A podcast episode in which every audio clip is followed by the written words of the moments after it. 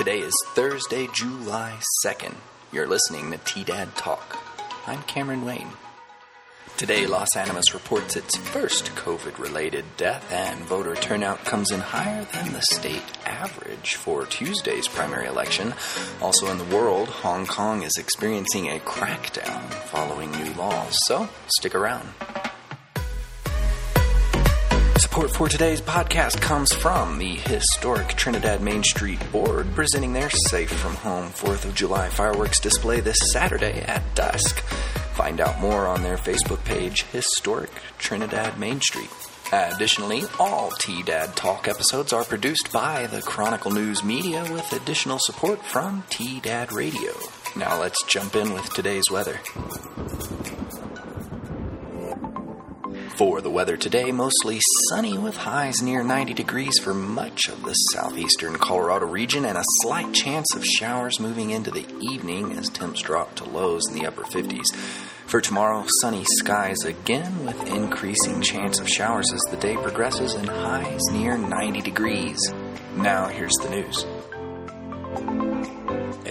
Huerfano County male in his 70s with underlying health conditions is the first area resident to die whose death is related to COVID 19, announced the district health department on Tuesday.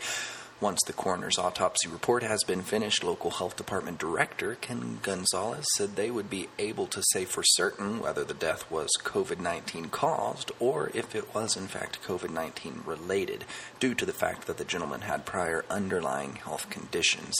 As for the two Las Animas COVID 19 cases that were announced on Monday, Gonzalez said they are in recovery at home and reiterated that they were two completely separate cases from each other.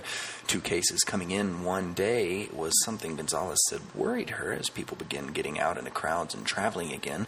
Gonzalez added that she has seen a lot of frustration with people that live here in the community seeing so many out of town visitors coming in that aren't following the health department's guidance and requirements. To help those coming in to be aware of what they can do to protect everyone else, Gonzalez encouraged businesses and organizations to increase signage and update website information to make sure customers are aware of the expectations. The health department is also working on ways to further disseminate guidance and requirements.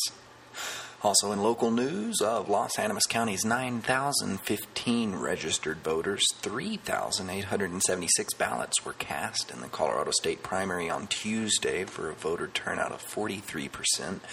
Statewide voter turnout was 41.4%.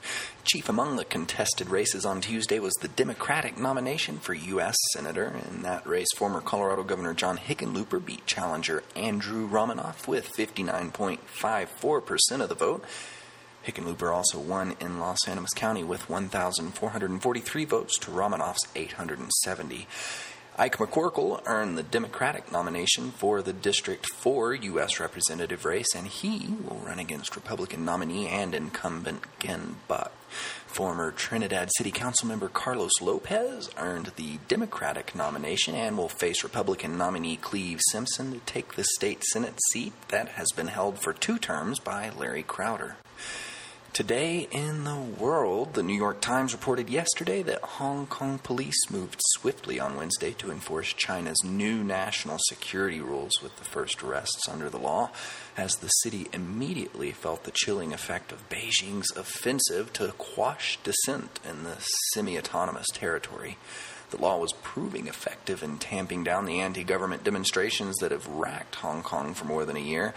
On Wednesday, the anniversary of Hong Kong's return to Chinese control, usually observed by huge pro democracy marches, a scattered crowd of thousands protested only to be corralled by the police and risk arrest for crimes that did not exist a day earlier. Far reaching and punitive, the law threatens the freewheeling cultural scene and civil society that make the fabric of life in Hong Kong so distinct from the rest of China. While officials insist that the law will affect only a small group of offenders, many fear the government could use the law's expansive definitions to target a wide array of people and organizations, prompting many to take defensive action for those who built their lives and livelihoods around Hong Kong's unique freedoms, the security law has forced them to balance two seemingly irreconcilable goals preserving their own safety without giving in to fear. Well, there's not too much going on in Trinidad right now under the circumstances, but Mount Carmel is still offering their virtual classes and will offer a kids yoga class this morning at 9 a.m.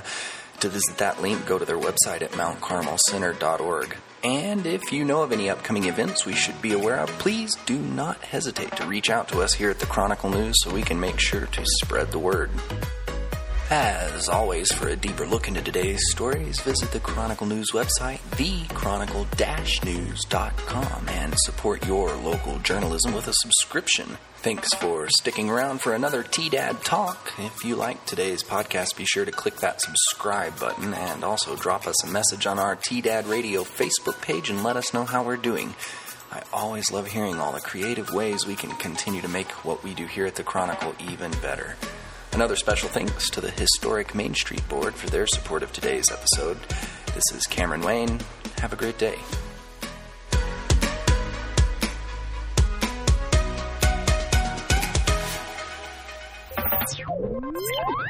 This is Chronicle News Media.